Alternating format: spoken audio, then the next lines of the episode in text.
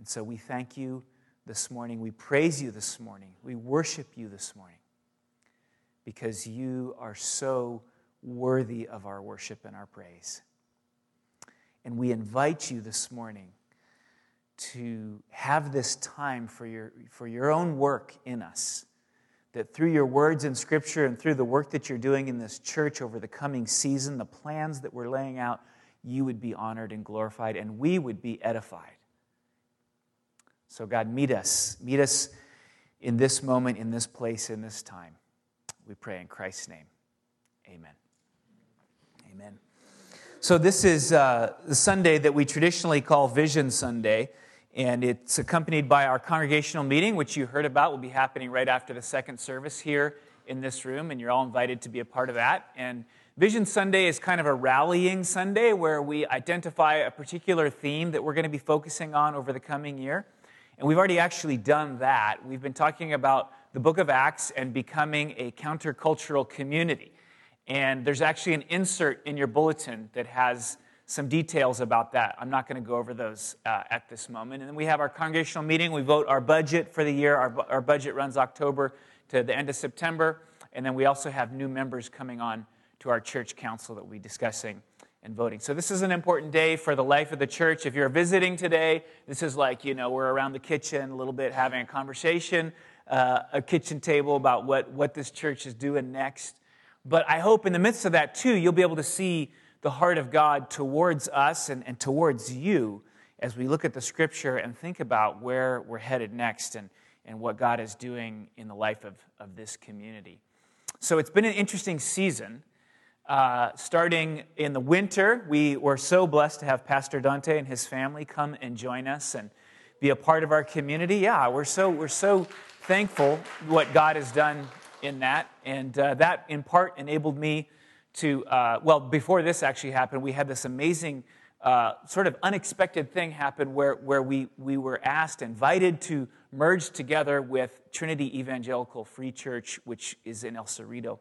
And so we did that over the spring, went through a process of merging with them. And, and there's, a, there's a community of people who've become a part of this community through that. And, and we also have this building in El Cerrito, and we've been talking about what is it like to, to replant uh, a congregation there. And so I'll get to that in a little bit. So that happened. And then I went on sabbatical for three and a half months, which was a great blessing. Again, thank you so much for sending me away like that. Uh, and then we came back, and the day I came back, I found out that this building is going to be torn down in June. So we had expected we had maybe two or three more years, but while I was gone, they decided, the school district decided to switch the order of things. So you can see it's been an interesting season. There's a lot of moving parts. And uh, we've been using the lens of the book of Acts to try to make sense out of all the different pieces and the things that God is doing, to keep us focused on what's core and what's essential. Uh, and this is, this is what we we learn in the book of Acts is that we, when we face all kinds of things, we use the scripture as a lens. And what you see in the book of Acts is that through the opportunities that come, you know, like, like having a new associate pastor and, and this merger with El Cerrito and the challenges that come, maybe we would think of this building being knocked down as a kind of a challenge before us. Through those kinds of things, God does his work of advancing the gospel, growing the community, developing leaders, sending people out. It's through all of that that God, so, so we can't look at this as like a speed bump in the road for us in the future. This is actually what God is doing if we will listen and walk with Him in the journey. And so we believe that just like in the book of Acts, there's going to be some exciting things in store for us this year as we walk this journey out with the Lord. So I want to talk a little bit about that this morning. We want to do it through the lens of Scripture. So let's put on our glasses, so to speak. Would you open up to uh, the book of Acts? If you need a Bible, raise your hand and we'll pass one to you. It's going to be uh, Acts chapter 2, starting in verse 14. And we will, it's page 628 uh, in that Bible that we're handing out. And just want to encourage you not to be shy about taking a Bible. We love to pass out Bibles. We had to, had to order more Bibles. We love ordering more Bibles. Take a Bible home with you if you need one at home. If you already have five or six, maybe don't take more. But, uh, you know, if you need a Bible, take one. Uh, Acts chapter 2, starting in verse 14. We're putting on the lens, the glasses, to be able to see into the future, to be able to see what God's calling us to, to be able to make sense out of what's happening in our community. Uh, and and uh, let me give you a little background so that when we start reading this text, you kind of get it in the flow of things. Of course, you know, Jesus uh, predicted that he would die, and then he died, and he predicted that he would rise again, and he rose again. And before that, he said, after, you know, after I go, I'm going to pour out my spirit. My spirit will come on you and empower you. And so then he rises, and there's 40 days where there's these appearances of Jesus to the disciples, all different kinds of appearances of Jesus to the disciples.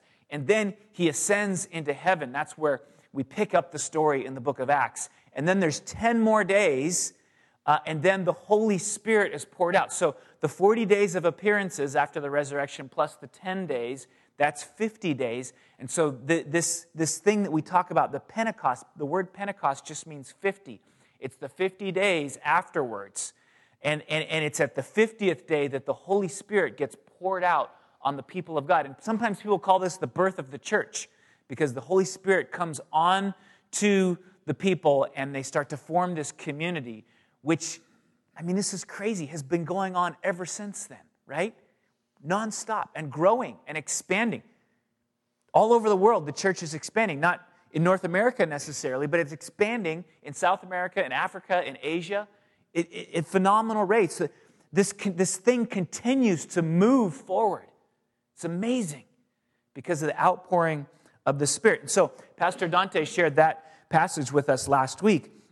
And then this week we pick up, and the Spirit comes onto the people, if you remember from last week, and they start speaking in different languages, and they're proclaiming the mighty acts of God in all these different languages. And the rest of the people in Jerusalem, and remember, Jerusalem was like this international capital in a sense. So you had people from all over the world who spoke all different kinds of languages, and they're there in Jerusalem, and they're hearing these, these disciples proclaiming the mighty works of God in their individual language, languages, all kinds of languages.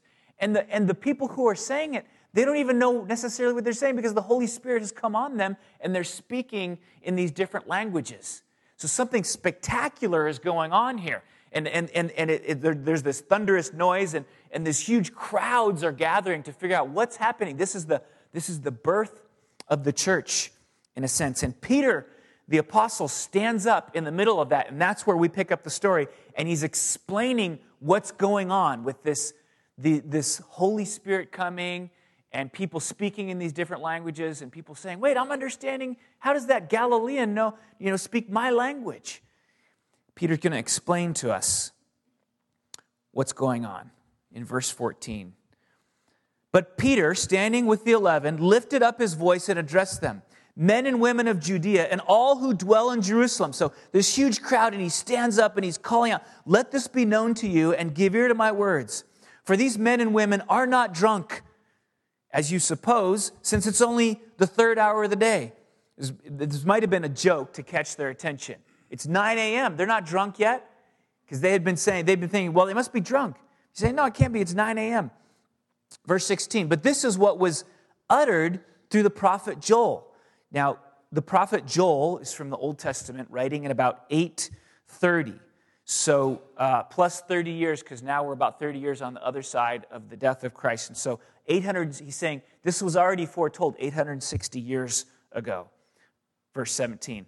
And the, in the last days it shall be, God declares, that I will pour out my spirit on all flesh, and your sons and your daughters shall prophesy, and your young men shall see visions, and your old men shall dream dreams.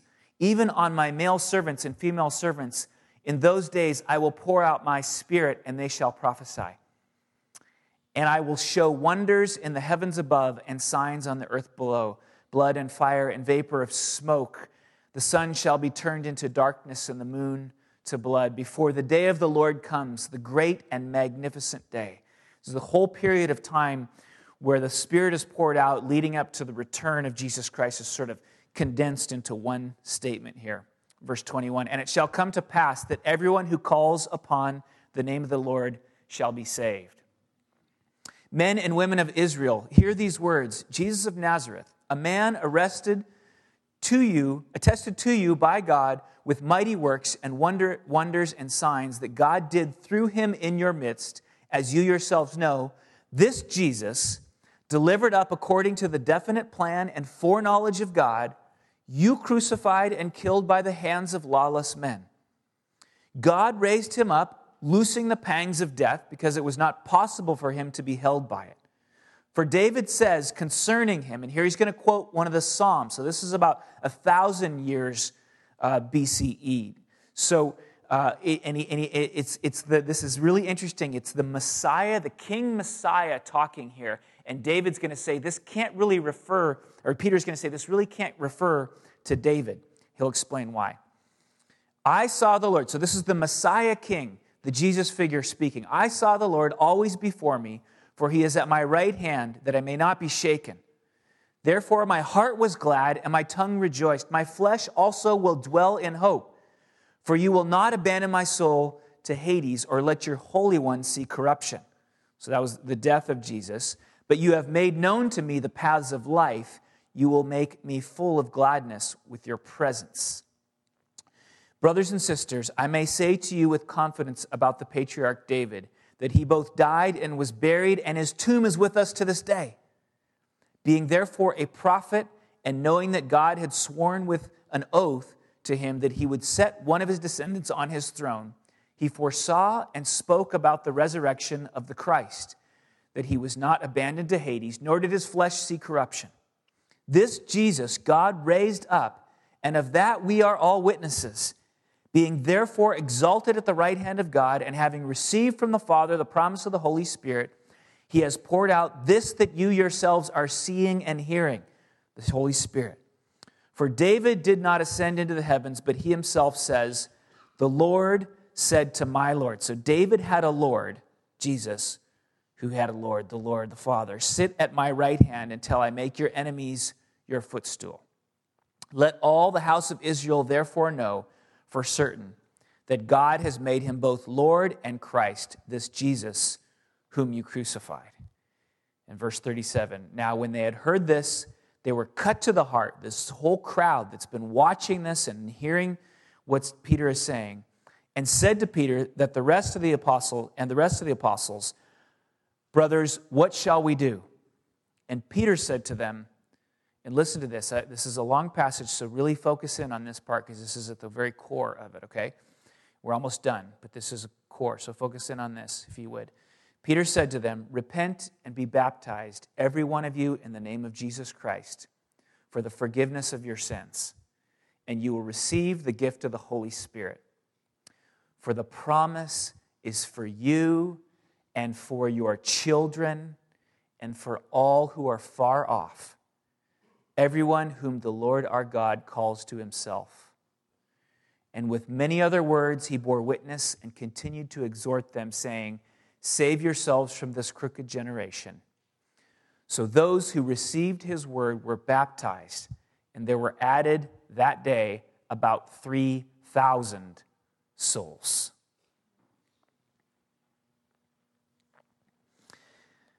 We're going to talk about getting moving today. In the book of Acts, there's this tremendous motion, this motion of the church forward. And so the theme, because I'm, I'm bringing together both the scripture and our, our vision for the next season, is we are moving. And as you're going to see, I mean that both in a physical sense and in a spiritual sense. Okay? So I want to talk about the strategic plan first, and then I want to talk uh, about a, the spiritual plan, which is by far way more important than the strategic plan. Okay? So, the, the spiritual plan is going to be rooted in what we have just read uh, here this morning in this text. Okay, the strategic plan. Regarding facilities, uh, let me just get some of these, these main points out here. Um, it might seem obvious for us because we were we were able to get this building in the merger with the Trinity Free Church. We have this building, we call it the El Cerrito campus now.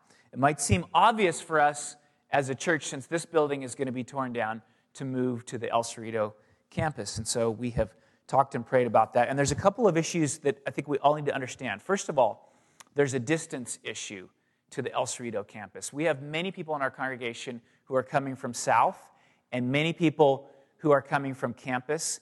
And if we were to move all everything all the way to El Cerrito, then that would create a, a difficult dynamic for that crowd on some level. Second one is even more obvious. We continue to grow, and for many of the most recent Sundays, we would not fit in the El Cerrito campus in two services. We would have to immediately go to three services. Okay? So that's another issue. But here's the biggest one. Over the last almost 14 years, we, this is a spiritual thing, we have been anchoring ourselves in the Albany Berkeley area, building relationships, developing community.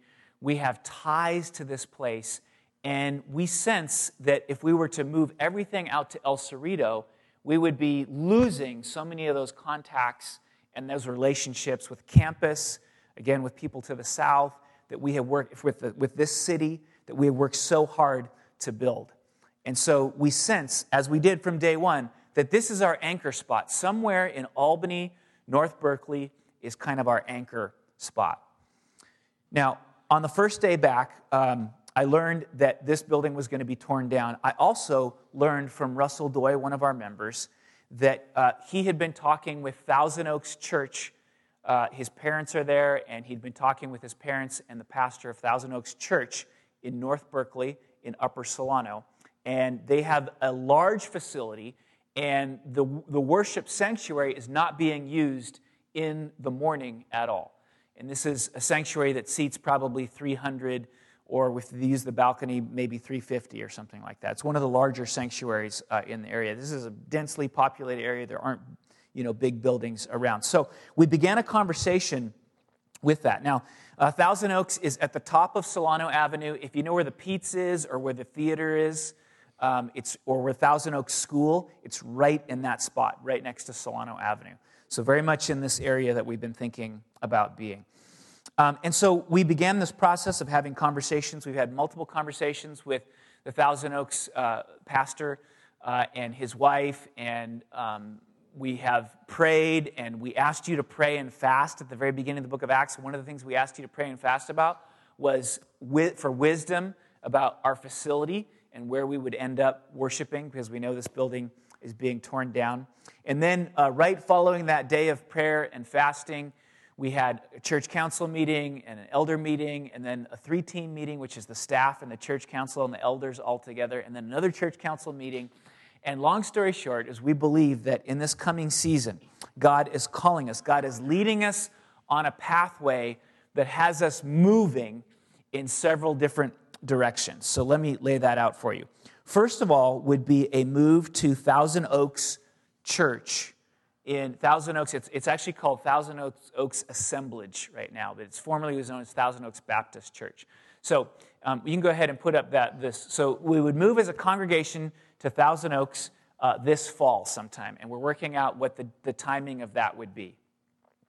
Uh, then we would begin uh, to strategically plan on how we're going to relaunch a campus in El Cerrito. Now, I use the word multiply there, and I'm using that uh, very carefully.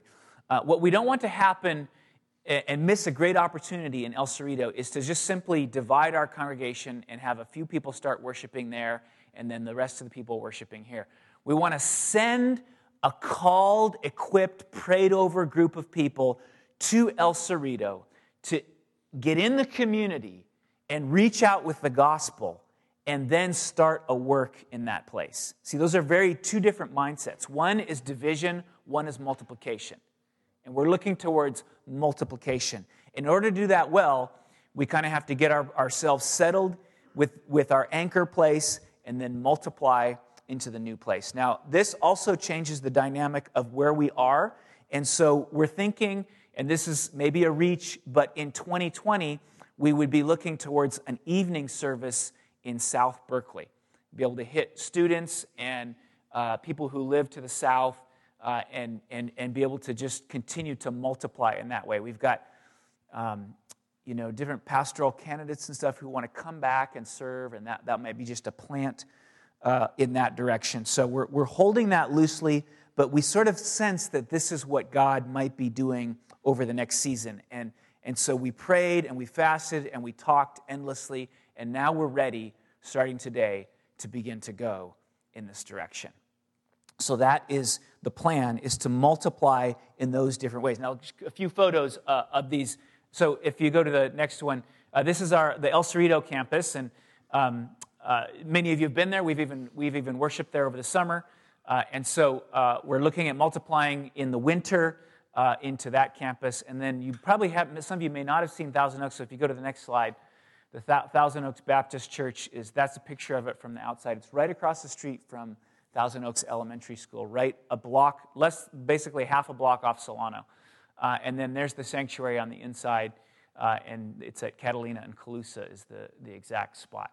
Um, and so you can go to the next slide. Oh, this is what I was going to share with you too. So what we were what we're, what we're looking at here is this is this is where we currently meet at University Village right here. This is going to be torn down.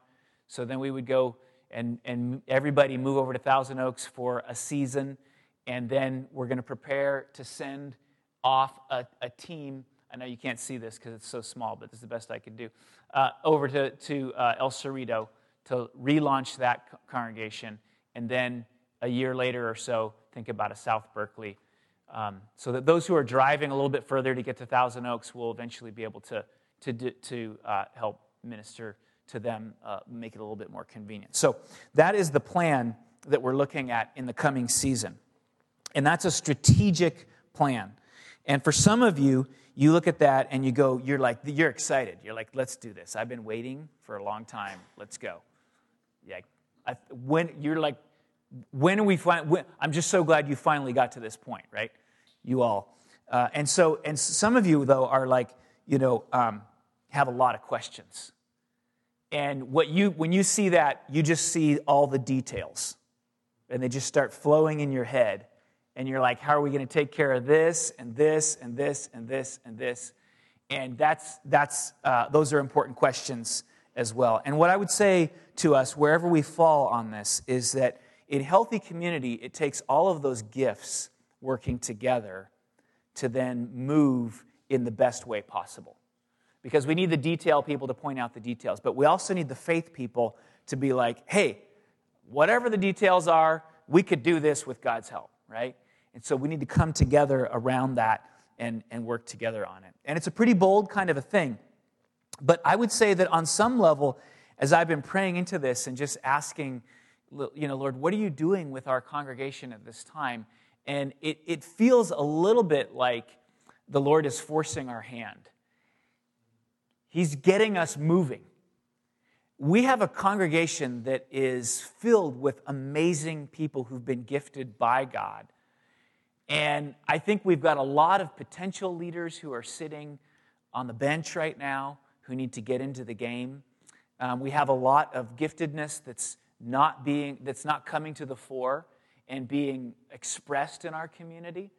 And maybe what God is doing in this season is creating space for some of that to be released and for people to get into ministry in that way as we continue to roll forward.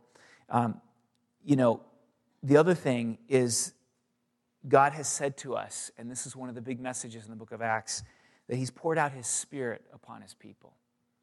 And as we live into our identity as sons and daughters who have the Holy Spirit, then you know, the, the, the idea of, of going after big tasks becomes more manageable and, and, and acceptable. In fact, what we do in this is we, we express faith in a God who's big enough to accomplish what we couldn't ever do in our own strength.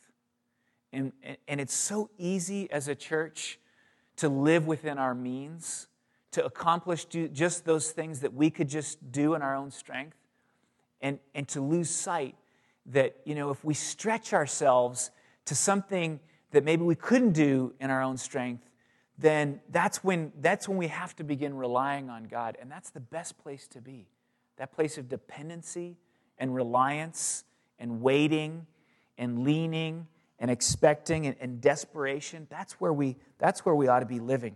You know, when we planted this church, that's how it was. I remember those first moments where we made commitments to start things where there was just felt like there was no turning back. And it feels sometimes a little bit like you're jumping off a cliff.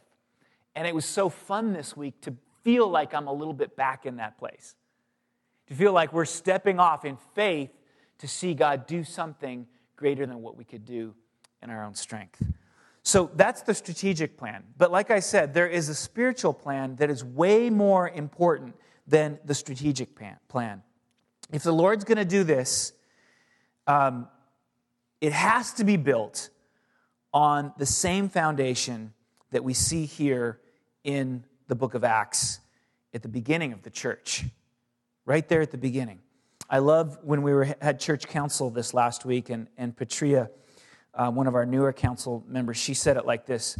She said, it's, it's, We have this precious gift, and we want to get it in the hands of others. That, that's really at the core of what's going on in the book of Acts here. That's why there's expansion, that's why there's movement, that's why there's spreading, is because they have this precious gift that they want to get in the hands of others. It's a loving thing to do. And we see that outlined. The nature of this gift is outlined in verse 38 and 39. If you would look there with me, verses 38 and 39. Chapter 2, verses 38 and 39. And Peter said to them, Repent and be baptized. And, and let me just remind you a few of the, the hallmarks of this. Let's, and for some of you, this is probably review, and I want to ask you not to check out, okay, because you've heard some of these things before. Because this is actually the center of all that we do.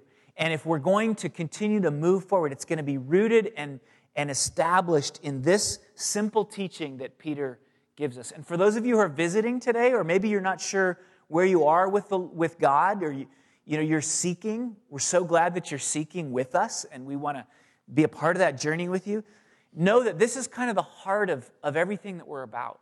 This is the heart of it right here in verse 38. Peter said to them, Repent and be baptized. Now, repentance never feels good in the beginning, but it certainly feels good afterwards, right? It's always hard to get over that hump of repentance. It's always hard to call somebody to repent. It's always hard to be that person who's repenting because it strikes at the core of our pride. We don't want to acknowledge that we have need, that we've, that we've messed up, that we're, that we're people who have sinned and, and need to repent of sin. But it's true of every person except Jesus Christ who's ever walked this planet. That we need to repent. And then the flip side of repentance is contained in this phrase, be baptized, which is, which is to express faith. It's, a, it's the outward expression of an inward reality that's what baptism is. It's an outward expression of an inward reality. Inward reality is that we put our faith in the person of Jesus Christ. And that's why we're baptized, it says, every one of you in the name of Jesus Christ. For, and the reason for this is the forgiveness of your sins. Now, just remind you why it's beautiful to be forgiven of your sins. And maybe you can think about this on the human plane for a little bit. Some of the deepest kind of pain that we experience is the relational pain in our lives, separation from the people around us. Can, can you feel that? Can you feel me on that? Think about the hardest relationships in your life, okay? You can be physically ill, but when the most important relationships in your, li- in your life are broken, there's a kind of a pain that strikes to the very core of your being. Now, take that knowledge that you have on the horizontal plane and aim it vertically in your relationship with God. Know, we, we lose sight of this, we get callous to this, but really the, the greatest problem is our separation from God. The deepest pains in our life are related to our separation from God. And this little phrase, forgiveness of your sins, is about the healing of that separation. That we might be restored and reunited with our Maker. That's the, that's the beautiful message of the gospel. It starts with some challenge. Repenting is hard, acknowledging your sin is hard, but it ends with the forgiveness and the release. We can't even acknowledge all of our sin if we don't have hope that there is the possibility of forgiveness. And that's what this text says. It says that in Jesus Christ, there is the possibility of forgiveness, not only for you, but for the people around you. And the, the thing that you and I need most, what we need more than anything else in this world, is to be in right relationship with God. And the way that happens is when we're forgiven through Jesus Christ.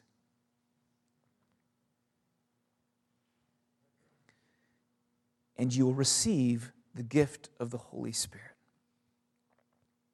So there's the gift of forgiveness, and there's the gift of the Holy Spirit, which is, which is God Himself taking up residence in us to guide us, to empower us to bring this precious gift to others, to, to carry it forward, to have it sink deeper and deeper into our own consciousness and understanding, to have the gift of the gospel sink deeper into the, the dark closets of our lives where there needs to be healing and redemption and renewal. That's what the Holy Spirit does. And this promise of the Holy Spirit, verse 39, is for you. It's for you sitting here today. It's for you. And it's for your children. And it's for all in El Cerrito, in Albany, Berkeley, and South Berkeley. It's for all who are far off, everyone whom the Lord our God calls to himself. So, just a little parenthesis here. If you're, if you're, if you're seeking today, if you're part of this journey with us and you're seeking and you're not sure where you at, the question is, is God calling you by his spirit today to himself? Is God calling you by his spirit through Jesus Christ to himself today? That's, that's the primary question. That's the primary question. And you may have just a little tiny bit of faith to respond with, uh, or you might have a lot of faith, but it doesn't matter because God can take the little, little hesitant steps that you make in faith, just a little mustard seed of faith. He can take that and expand upon it and grow it. So don't be ashamed of your little faith. If God is wooing you and calling you to Himself today, then what the scripture teaches us is that the appropriate response is to simply say yes in faith. Yes, I believe in Jesus Christ. I believe in his forgiveness of my sins over which I repent today. When that happens, the Holy Spirit is poured into us, and it leads us into this next aspect, which is so critical what we're envisioning today in our, our vision is a kind of a framework. It's just a simple framework. So much of it has to be worked out in the community of faith. And what the beautiful thing is, I love uh, this is the, the remarkable thing about what Jesus taught is it's it's so democratic. I don't mean that in a political sense. I mean it in the more just definition. It's so democratic in verse 17. In the last days it shall be, God declares that I will pour out my spirit on all flesh, and your sons and your daughters shall prophesy, and your young men shall see visions, and your old men shall see dreams, etc., etc. This spirit is poured out on everybody. Everybody has a part in the fulfillment of what God is doing in the world through the church. Everybody in the church has a part of that. And the Spirit is given to each one. So so, this vision that we're putting out today is just kind of a framework. It's just kind of a direction, it's a vector, but so much more of it has to be, is yet to be determined. It's yet to be determined. As we live into our calling, as we allow ourselves to be moved individually and collectively by the Holy Spirit for the work that God wants to do in and through us. That's the exciting part. This is just the just a little kickoff. How is God going to work through you to bring witness of his goodness, to bring this precious gift to the people around you, to call you into service and ministry in ways that you haven't understood or envisioned, so that the gospel can continue to go forward? You look at the apostles and the disciples all throughout the book of Acts, they're bumbling along they don't know, and they keep stumbling into these opportunities that God turns around for His glory, for gospel impact. And that's what God wants to do with us as well. He wants to empower us for witness, for service. Uh, he talks in terms of prophecy and visions and dreams. And we all need this to become the community that God intends to witness effectively.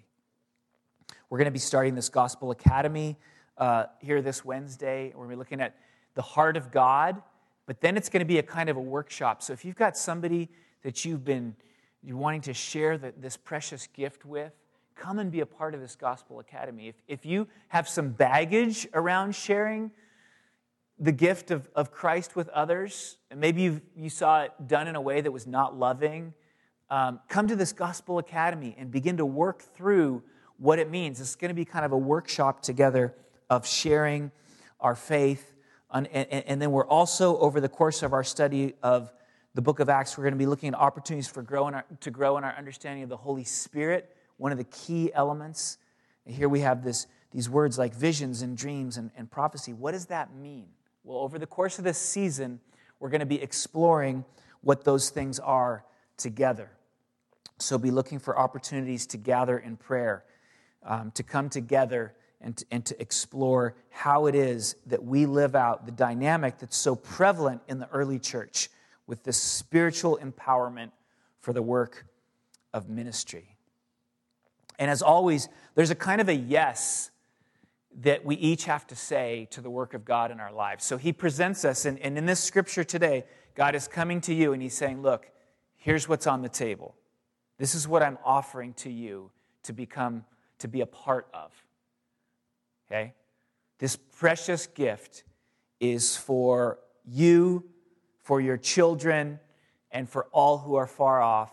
And I'm inviting you to be a part of the journey of sharing this across the community and beyond.